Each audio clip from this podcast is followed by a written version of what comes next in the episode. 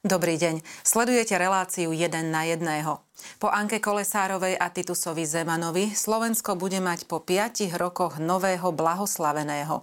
Stane sa ním bohoslovec misijnej spoločnosti svätého Vincenta de Paul Jan Havlík, ktorý zomrel na následky mučenia v komunistických väzniciach ako 37-ročný. Viac nám už o tejto téme povie otec Emil Hoffman, vicepostulátor z Rehole Vincentínom. Dobrý deň, vitajte. Ďakujem pekne za pozvanie. Povedzme si na úvod stručne, čo presne znamená blahorečenie, čiže vyhlásenie za blahoslaveného. Blahorečenie je úkon, to už je čerešnička na torte, keď buď Svetý Otec alebo ním menovaný ehm, delegát vyhlási konkrétneho Božieho služobníka za blahoslaveného. Však tomuto samotnému úkonu predchádza proces blahorečenia, ktorý trvá niekoľko rokov a hlavne Dôležité je, aby sa hľadali kandidáti, ktorí sú e, vhodní ako príklad na nasledovanie. Pretože církev stále potrebuje e, vzory vhodné k nasledovaniu. Však my nasledujeme Ježiša Krista, ale svetý, svetý alebo blahoslavený nám môžu napomôcť, aby sme práve videli, že v každej dobe sa Ježiš Kristus dá nasledovať a nezáleží na tom, že v akom v čom sa ten človek nachádza, v akej situácii sa ocitne, ale čo s tým urobí. A v každej, v každej situácii sa naozaj dá nasledovať náš pán. A ten proces blahorečenia je v podstate súdny proces, ktorý má presné pravidlá určený Svetou stolicou a skúmajú sa rôzne aspekty zo života. Môže sa ísť po dvoch líniách. Prvou líniou je línia mučeníctva a druhá je línia um, hrdinskosti, čnosti. My sme v prípade Božieho služobníka Jana Havlíka išli po línii mučeníctva. Mhm. Kto bol Jan Havlík? Predstavme ho v stručnosti našim divákom. Jan Havlík bol e, záhorák. Narodil sa vo Vlčkovanoch, ktoré dnes sa jeho rodisko volá Dubovce, keďže došlo k zlúčeniu dvoch obcí, Vlčkovany a Vidovany. Narodil sa v roku 1928 do katolíckej rodiny, chudobných pomerov, ale zbožnej, a z jeho rodiny pochádzala sestra Modesta, ktorá bola Vincentkou. A to asi malo vplyv na jeho rozhodovanie sa eh, ohľadom eh, duchovného nasmerovania. Jeho túžba po, eh, po poznaní tak sa realizovala tým, že však musel chodiť do školy. Chodili do školy do nedalekého Holiča a potom do Skalice v roku 1943 vstúpil do apoštolskej školy eh, otcov Vincentínov v Banskej Bystrici, kde tak dozrievalo jeho povolanie a nakoniec po maturite v roku 1949 vstúpil do noviciátu. Ktoré udalosti alebo skutky zo života Jána Havlíka zohrali rozhodujúcu úlohu v procese jeho blahorečenia? Ján Havlík ako vzor eh, nasledovania vlastne vždycky sa hľadajú e, kľúčové udalosti, ktoré by tak mohli byť príkladnými e, z jeho života. Samozrejme, je to e, chlapec svojej doby, pričom 50. roky, alebo koniec 40. a 50. rokov už pre katolickú církev na Slovensku bol veľmi náročný, keďže bola to ako jediná organizácia, ktorá nebola ochotná spolupracovať s aktuálnou štátnou mocou.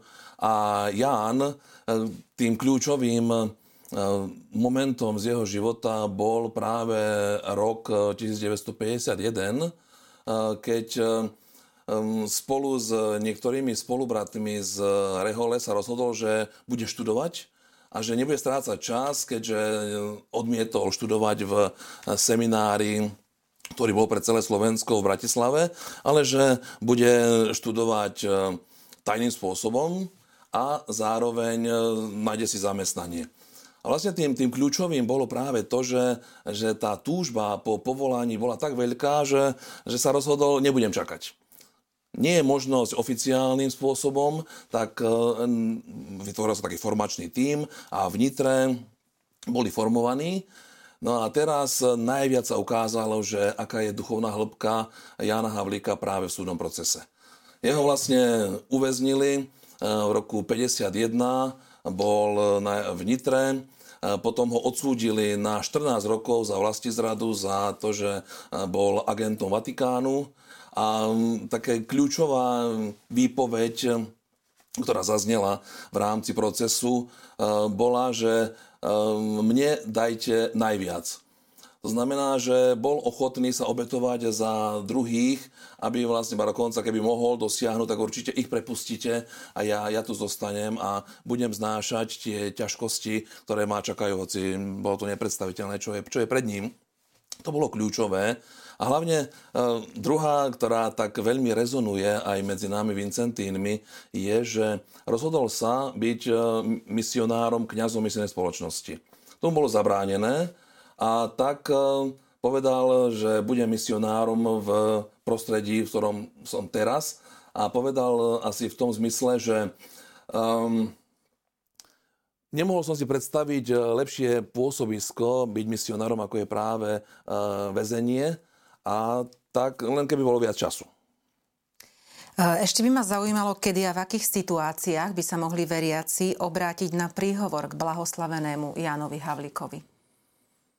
Jan Havlík mal veľkú túžbu po povolaní, po realizácii povolania. Dostal možnosť, aby e, odišiel zo sústredovacieho tábora e, v Nosiciach, napríklad, ale on sa rozhodol zostať. To znamená vytrvalosť povolaní. Keď napríklad človek bude premýšľať nad tým, ako si, ako si cestu vybrať, môžu vzývať Jana Havlíka. Potom, keď nastanú nejaké ťažkosti v povolaní, či už povolaní k, k kniazstvu, k manželstvu, alebo aj v iných okolnostiach môže byť vzývaný. Môže byť vzývaný ako patron dobrej smrti, hoci už máme par excellence svätého Jozefa, ale vlastne je to ten, ktorý do konca svojho života sa nestiažuje. Je ten dokonca, ktorý už vie, že prichádza posledná hodina a, a stále je ten, ktorý je odovzdaný do rúk Božích. Môže byť skvelým príkladom pre mládež. Mládež, ktorá potrebuje pozitívne vzory a hlavne byť e, vnútorne vzpriameným. Pretože doba žiada, aby sa človek skláňal, aby, aby nemal nejaký e, pevný vzor, e, pevne, pevné nasmerovanie. Takže Ján môže byť skvelým príkladom v tomto.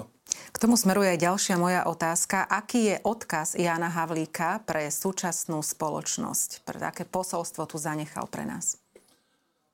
Jeho posolstvom môže byť práve, že čokoľvek sa v živote stane, je možné, ba žiaduce, aby si človek zachoval chrbtovú kosť a zostal verný Kristovi.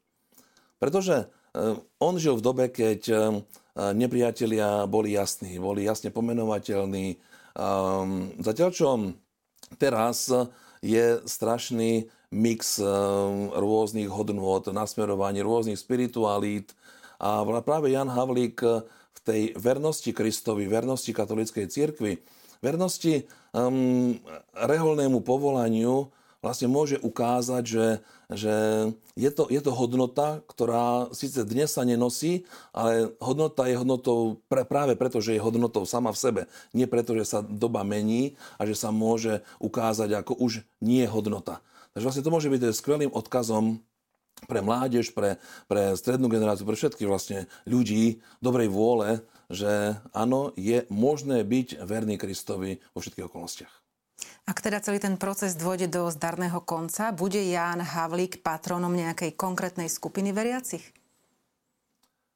Uh, církev vo svojej tradícii ukázala, menovala niektorých za konkrétnych uh, patrónov uh, nejakej buď skupiny alebo nejakej činnosti, ale je to skôr ovocím eh, ľudovej zbožnosti alebo nejakej tradície.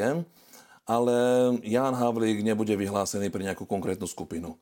Nebude principiálne patron bohoslovcov, patron mládeže, patron baníkov, pretože mnohí ľudia napríklad eh, aj v jeho dobe fárali do baní, aby, aby zarobili si na živobytie ale Jan Havlík no, môže byť patronom baníkov, ak si ho vyberú za svojho patrona, ale on tam e, zostupoval do, do baní práve preto, aby si odpíkal trest, nie aby zarobil.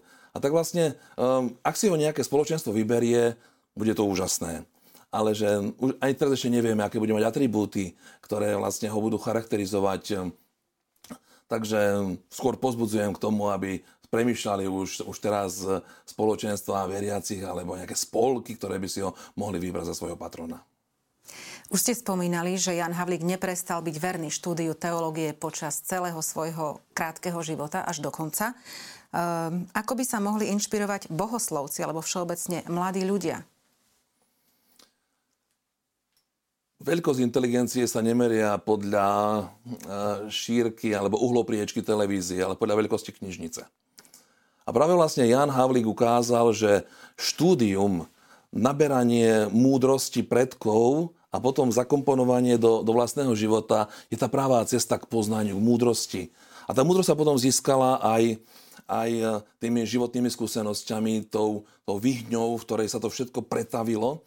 Ale tá túžba po poznaní nebola v tom, že um, sedel na sociálnych sieťach, ktoré určite by využil na šírenie dobrej zvesti, ale bol ten, ktorý bol vhlbený do, do kníh, do múdrosti predkov, múdrosti svedcov, aby nabral čo najviac, pretože potom e, v rôznych životných situáciách e, človek nemôže mať e, rôzne knihy po ruke, ale musí z toho bohatstva vnútra vydávať. Takže to je veľkým pozbudením aj pre bohoslovcov, aby využili ten čas, ktorý im je daný ako naozaj čas milosti, kde sa dá veľa nabrať a potom životná skúsenosť a rôzne okolnosti už potom preveria, že čo, čo sa vlastne naučili. A život je vždycky tým uh, najväčším alebo naj, najistejším priestorom, kde človek môže ukázať, že čo v ňom je. Ešte otázka na záver. Divákov iste zaujíma termín blahorečenia. Vieme už povedať niečo bližšie ohľadom tohto? Je to termín, ktorý je v rokovaní. Samotná konferencia biskupov Slovenska, Rehola Vincentínov, arcibiskupský úrad Bratislava predstavili niekoľko možností, kedy by sa to mohlo odohrať a kde by sa mohol, kde by mohol prebehnúť úkon blahorečenia, ale je to vo fáze rokovaní a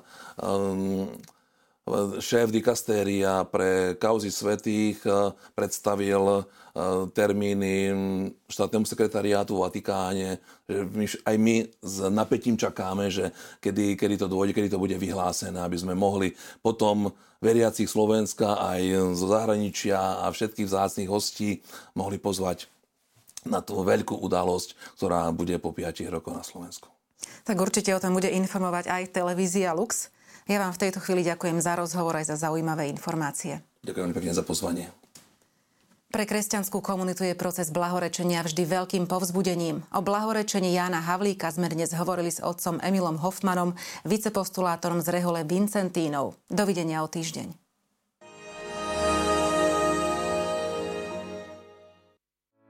Vypočujte si aj ďalšie zaujímavé podcasty. TV Lux nájdete na deviatich samostatných kanáloch, kde na vás čakajú relácie s pápežom Františkom, kázne, modlitby, prednášky, biblické podcasty, rozhovory, inšpiratívne epizódy na pár minút, svedectvá či podcasty určené pre deti.